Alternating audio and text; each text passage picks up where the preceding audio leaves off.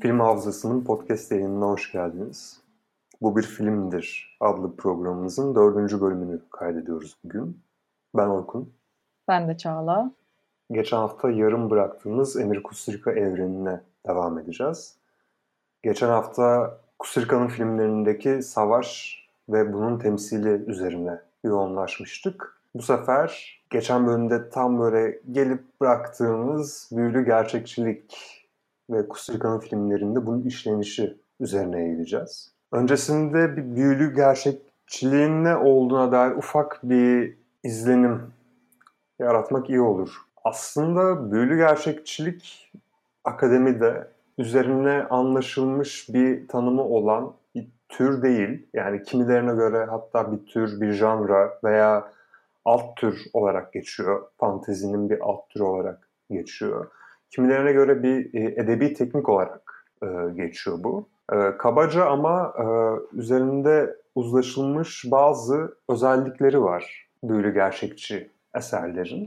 Bunlardan ilki, en önemlisi belki de büyülü gerçekçi eserler genellikle gerçekçilik üzerine kurulan eserler oluyor. Yani şöyle ki okuyucunun, izleyicinin dünyasıyla paralellik gösteren, aynı kuralların işlediği bir evren üzerine temelleniyor. Böyle bir olağan, sıradan bir dünya içerisinde araya serpilmiş büyülü anlar, olağanüstü durumlar, gerçek ötesi haller esere büyülü gerçekçi bir nitelik kazandırıyor.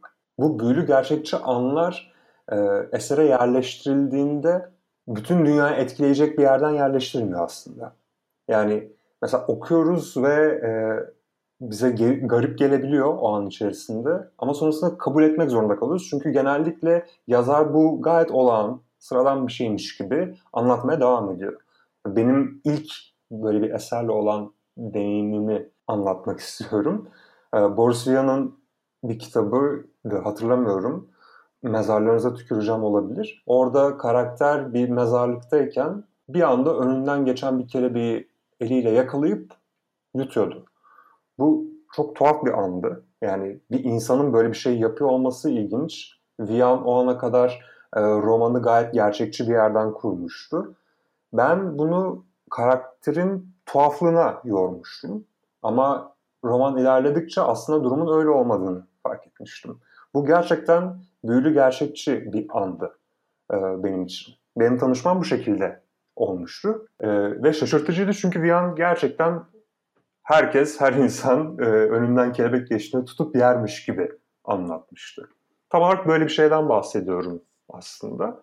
Ve edebiyatta da bunu en iyi yapan e, yazarlardan biri Marquez'dir. E, işte çok bilinen Yüzyıllık Yalnızlık e, romanı en popüler büyülü gerçekçi eserlerden biri olarak gösterilir.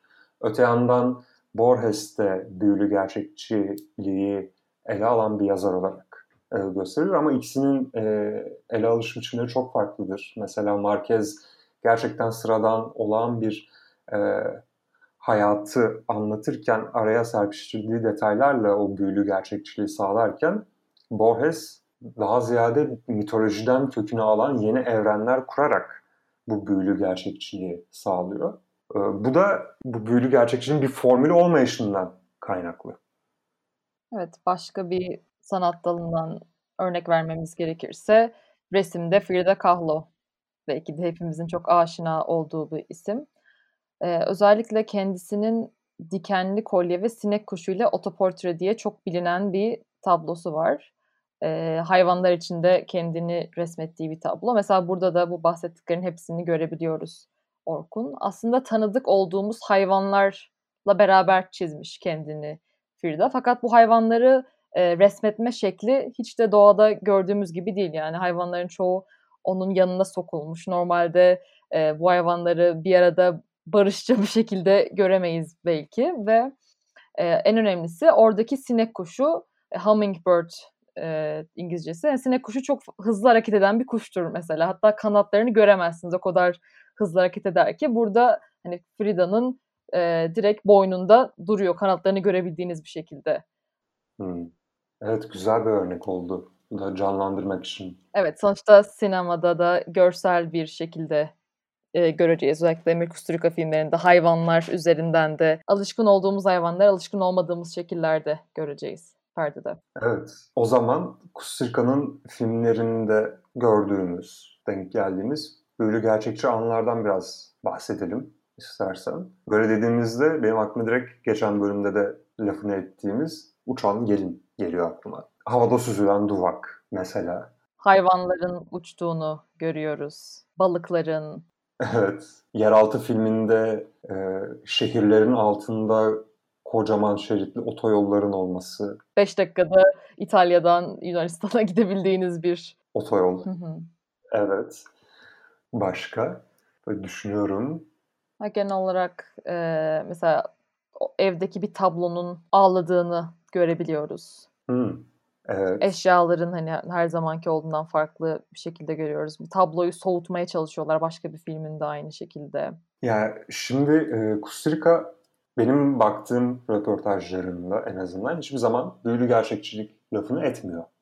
Bu genellikle işte eleştirmenler ve akademisyenler tarafından ona ya da filmlerine atfedilmiş bir e, nitelik anladığım kadarıyla. Bu noktada yani gerçekçilik meselesi üzerinde Kusturica'nın bir röportajında ettiği bir laf var. Ee, onun sinemasını bu gerçekçilik ve büyülü gerçekçilik açısından anlamamız için e, anahtar olduğunu düşünüyorum. Ee, bir Fransız dergisine verdiği röportajda. Arjan Dream'i çekmek için Amerika'ya gittikten sonra verdiği röportaj bu. Orada neden Hollywood sinemasından nefret ettiğini anlatırken şunu diyor. E, gerçeklikle gerçekçiliği e, karıştırıyorlar ve doğallık e, Amerikan filmlerinde daha ziyade Hollywood filmlerinde çok daha ön planda oluyor.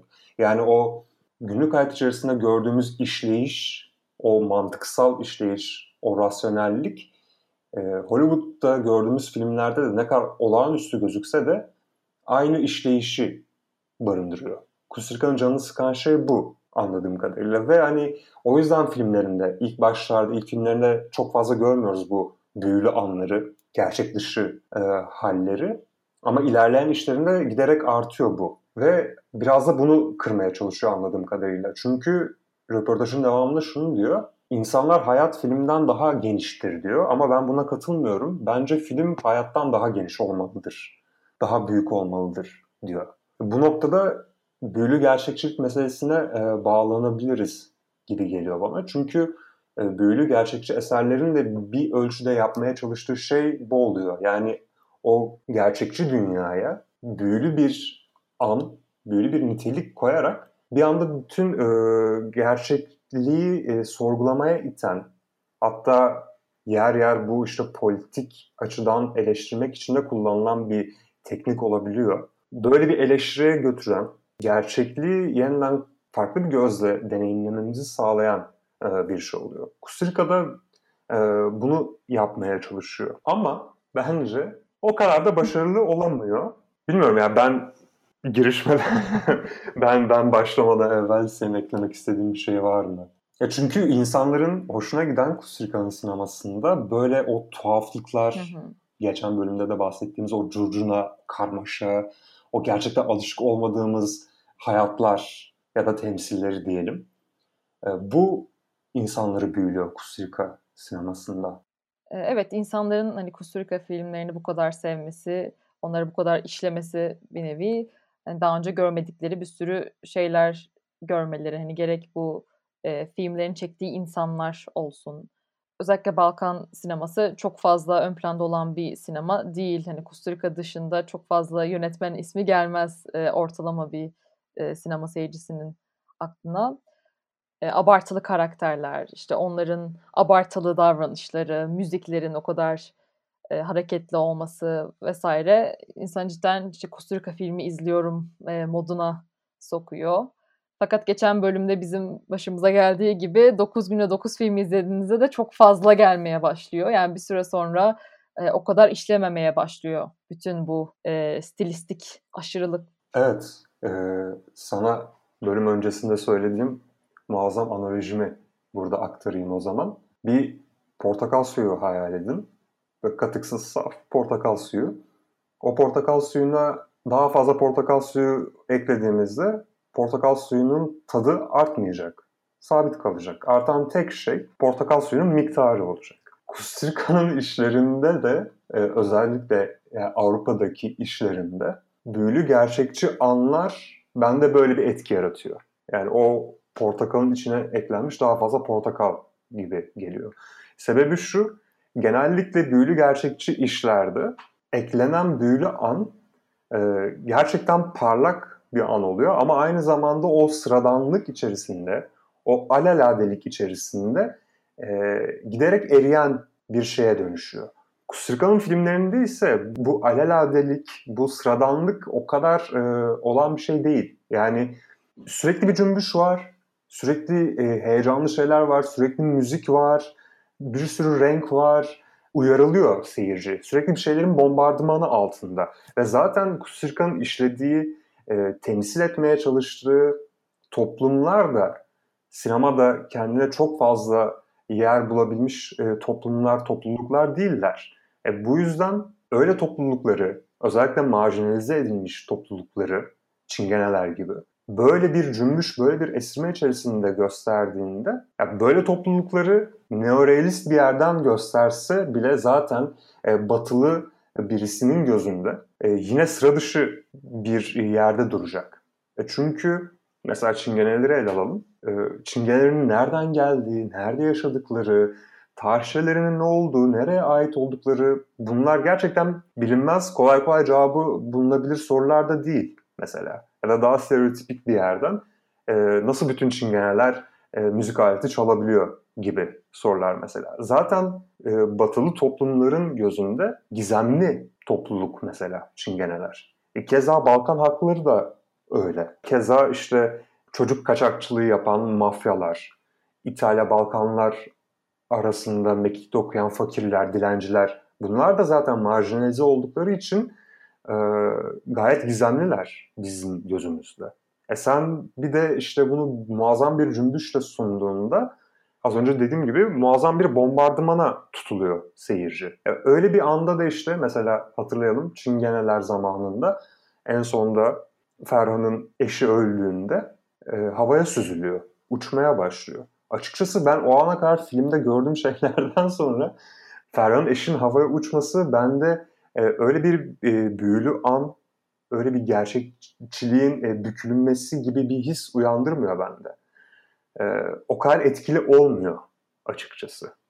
Zaten çok uyarılmışım o ana kadar. Çoğu Avrupa'daki filminde böyle büyülü gerçekçi anların harcandığını harcanmış demişken e, Kusturica'nın kendi filmografisinde de çok fazla beğenilmeyen ve hatta e, gömülmüş diyebileceğimiz e, On the Milk Road Aşk ve Savaş filmi geliyor aklıma.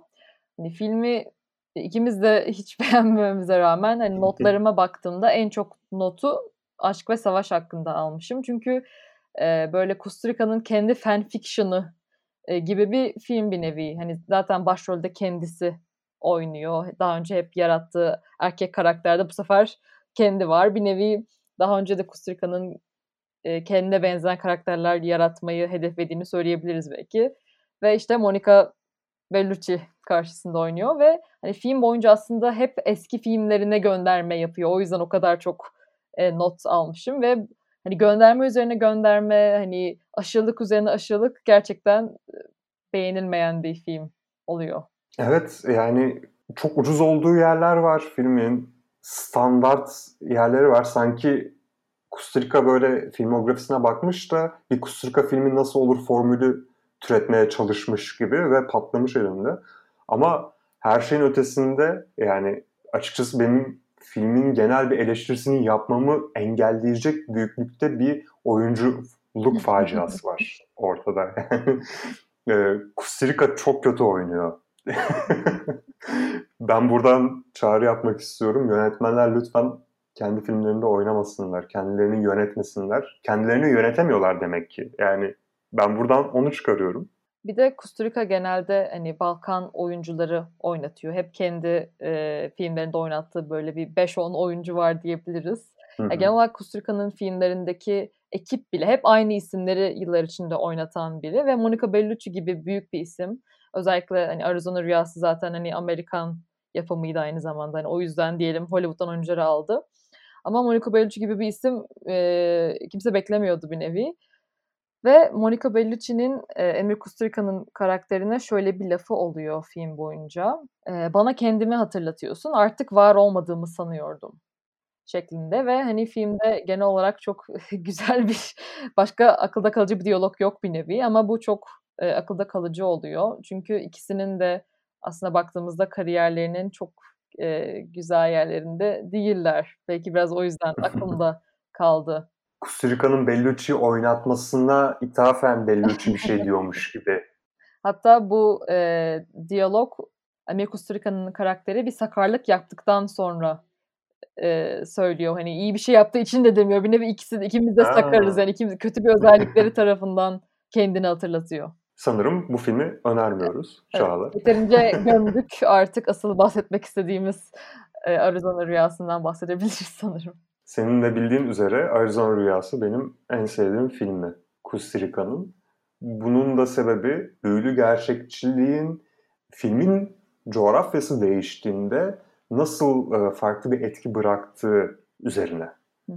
Şimdi o Çingeler zamanında gördüğümüz, yer altında gördüğümüz, e, sonrasında Ak Kedi, Kara Kedi'de gördüğümüz o büyülü gerçekçi anların benzeri yine Arizona Rüyası'nda da var. E, hatta daha da var. Ama bu noktada işte e, bu büyülü gerçekçi nitelik filme politik bir e, anlam da katıyor.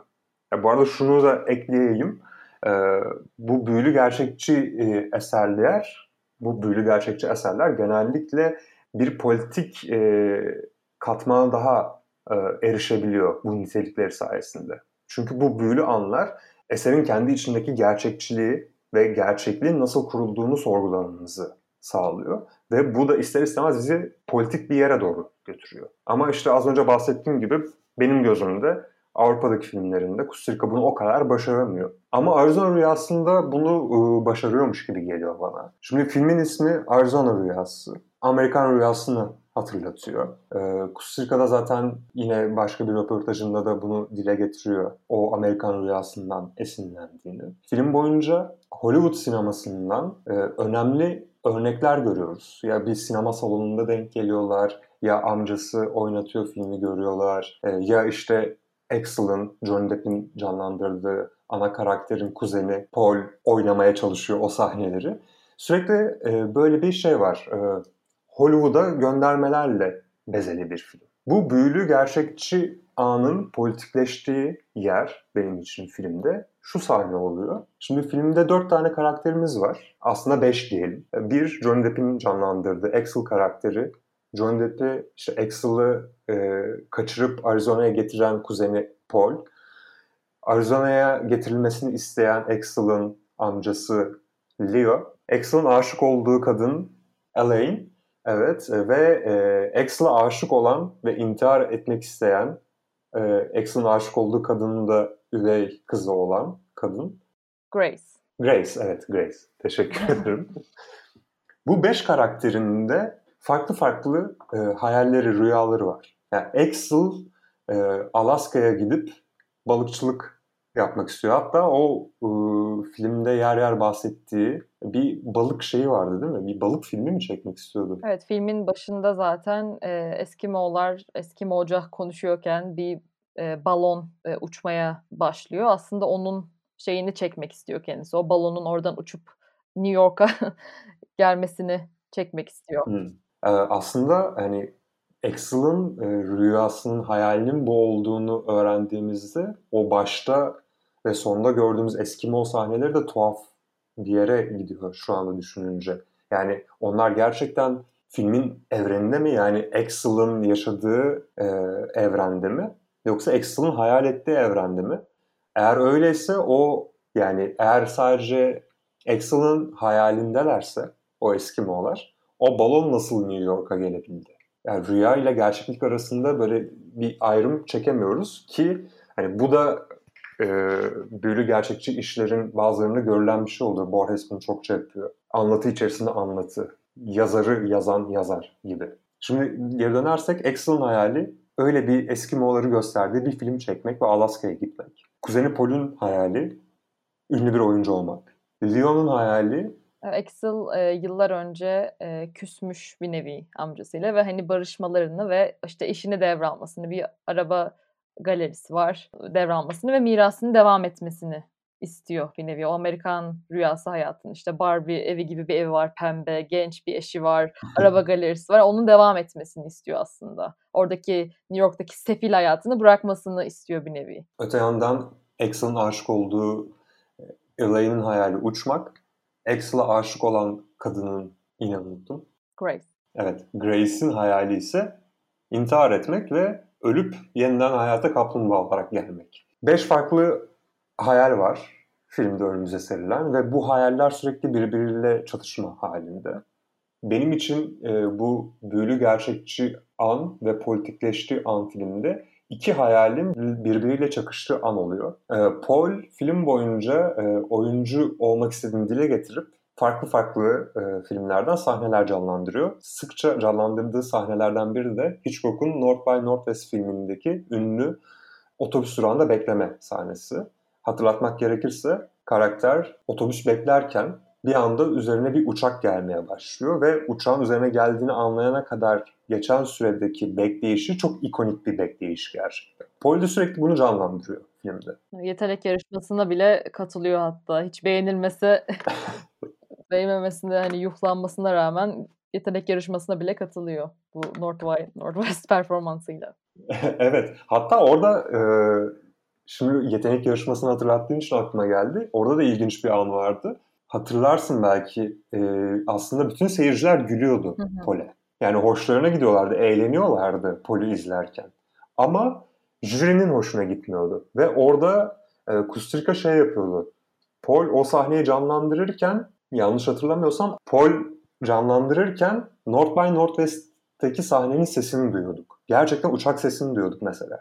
Buradan da şöyle bir yere varılabilir belki. O film izleyenlerin hafızasına kazınmış, toplumsal hafızaya girmiş bir sahne. Biz de izlerken istemsiz olarak o uçağın sesini duyuyoruz. Ve bunu hayal edebildiğimiz için belki de gülebiliyoruz. Böyle küçük bir oyun da oynuyor aslında orada Kustrika. Neyse devam etmek gerekirse filmin sonlarına doğru en sonunda uçmayı başarıyor. Axel e, e, Elaine için bir uçak inşa ediyor bir nevi. Hatta e, Elaine'in üvey kızı Grace defalarca sabote ediyor. Gece kalkıyor, yıkıyor vesaire. Ona rağmen denemeler sonucu bir e, uçak da denmez gerçi ama uçma makinesi belki. Uçma makinesi e, inşa edebiliyor ve uçuyorlar. Evet, hatta e, o süreçte Axel'ın inşa ettiği uçaklardan birine gece vakti e, Exxon hayal ettiği balık da çarpıyordu hatırlıyor musun? Ve balık çarpıyor ve uçak yine darma duman oluyordu. Bu çakışan hayallere yine güzel bir örnek oluyor. En sonunda Elaine uçmaya başardığında Paul de aslında hayaline kavuşmuş oluyor ve bu hayal bir kabusa dönüşüyor. Çünkü Elaine kontrolsüz bir şekilde Paul'ün üzerine sürmeye başlıyor ve tam olarak North by Northwest'teki sahneyi Paul yaşıyor. Ne zaman düşünsem gerçekten gülüyorum. Ama benim buradan çıkardığım şey şu oluyor politik anlamda. Leo yani Axel'ın amcası Amerikan rüyasının temsilcisi olan adam ölmüş. Artık yani o rüyanın gerçek olamayacağı gün ışığına çıkmış. Ve böyle bir toplumda bir film sahnesi bile gerçek olabiliyor. Yani Amerikan rüyasının gerçek olamayacak kadar absürt olduğunu keşfedildiği bir toplumda bir film sahnesi gerçek olabiliyor. Hükümetler tarafından toplumlara aktarılmaya çalışılan o hayaller, o romantik kurgulara dair çok güzel bir şey söylüyor gibi geliyor bana. Bu yüzden bence çok politik bir film oluyor. Sadece Hollywood sinemasını yermiş olmakla kalmıyor.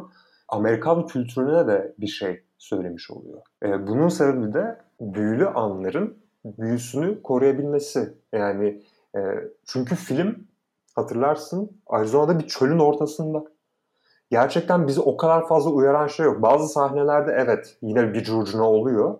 Yemek sahnelerinde özellikle. Evet. Bir Rica filmi klasiği olarak yemek sofrasının olaylı geçmesi. Evet. Ve bu arada ben merak edip baktım. O ünlü yemek sahnesinde dördünün yemek yediği sahnede acaba doğaçlamışlar mı diye bakmıştım. Faye Dunaway doğaçlamadıklarını söylemiş. Tamamen e, planlanmış, hesaplanmış bir sahneymiş o. Muazzam bir yönetmenlik var bence o sahnede. Kusurka çok başarılı. Evet, e, benim Arzona Rüyası için e, söyleyebileceklerim sanırım bu kadar büyülü gerçekçilik açısından düşündüğümde. Benim en çok hoşuma giden işi bu oluyor. Eklemek istediğim bir şey var mı? Benim genel olarak Emir Kusturica filmlerine baktığımda şey dikkatimi çekti. Böyle bir hipnoz olsun, uyur gezerlik olsun bir bilinç dışı hali var. Yani karakterlerin hmm. bir durumdan başka bir duruma gittiği veya bu iki durum arasında kaldığı anlar oluyor ve bunları hep başlatan bir element oluyor genelde. Bunlar kendi başına olmuyorlar. Ee, ve bu bilinç dışı durumda çok artıyor bu e, büyülü gerçekçi e, elementler. Gerek karakterlerimizin hipnoz altında olduğu veya uyur gezer olduğu sahnelerde gerçekleşen eylemler de olabilir veya görsel imgeler de olabilir. O dikkatimi çekmişti. Peki bu hipnoz veya uyurgezerlik durumunun nasıl başladığından biraz bahsetmemiz gerekirse çok fazla bir erkeğin büyümesi hikayesini izliyoruz Kusurga filmlerinde. Genelde bir ergenlik çağındaki erkeğin işte e, bir yetişkin olması yani davranışlarıyla olgunlaşması, e, ondan bekleneni yapması tarzı hikayeler görüyoruz. Hani bütün bu hikayelerin özünde bu var aslında. Ve bu erkeğin büyümesi de aslında cinsellikle çok bağlantılı oluyor. İlk bakışta bunu fark etmek belki çok kolay olmuyor ama e, daha Kusturica'nın ilk filmine bakalım mesela.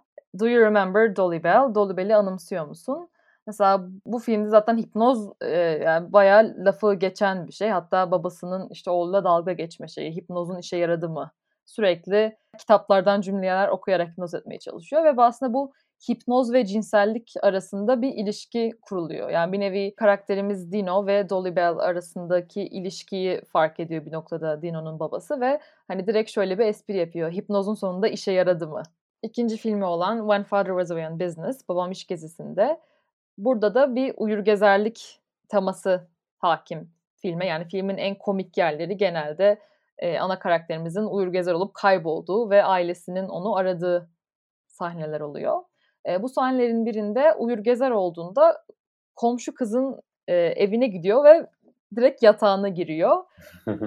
ve filmin sonunda e, aşık olduğu küçük kız ölüyor. Ve işte erkekliğe adım atması, ilk aşkını yaşaması, ilk aşkını kaybetmesi de onun olgunlaşmasında önemli bir yer tutuyor. Daha ileriki filmlerinde de bu biraz daha az belirgin şekillerde çıkıyor. Hayvanlar üzerinden çıkabiliyor mesela. Kusturica'nın son filmlerinden Promise Me This, Bana Söz Ver filminde de yine bir hipnoz olayı var ama bu bu sefer hayvanlar üzerinde. Hayvanlar ve hadım edilmek e, üzerinden hmm. var. O yüzden çok dikkatimi çekmiş. Yani kesinlikle ilk filmindeki hipnozun da e, cinsellikle bağlantı olması bir tesadüf değil. Buradan bunu görüyoruz.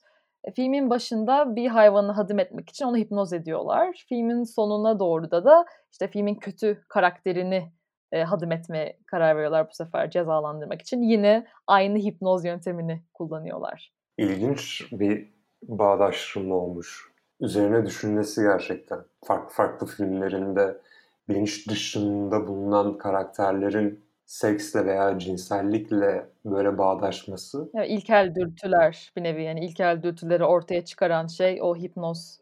Evet belki dürtüselliğe bir atıf olabilir. Evet. O zaman Kustrika ve evrenine diyeceğimiz şeyler Sanırım bu kadar. Ve sanırım uzun bir sürede kendi e, payıma en azından uzun bir sürede Kusturika ile uğraşmayacağım. Ee, büyülü gerçekçilikle de belki de bir... Ha yok, büyülü gerçekçilikle kesinlikle uğraşırım ama evet, e, Kusturika sinemasından biraz uzaklaşmam lazım sanırım. Keyifliydi ama. Evet. Belki böyle bir yönetmenin bütün filmografisini birkaç bölüm şeklinde almak ileride de yapabileceğimiz şeylerden olabilir. Eğer dinleyicilerimiz siz tarafından da sevildiyse hatta bunun bir şeyi de yapılabilir belki. Tercih ettiğiniz yönetmeni paylaşabilirsiniz ve eğer biz de üzerine konuşabilecek gibi hissediyorsak onu konuşabiliriz. Belki böyle bir şey ayarlarız. Ayarlar mıyız? Ayarlanabilir mi Çağla? Yani film hafıza sosyal medya hesaplarını sıkça kontrol ederseniz belki böyle bir ankete denk gelebilirsiniz. zaman bir sonraki bölümde görüşmek üzere. Hoşçakalın.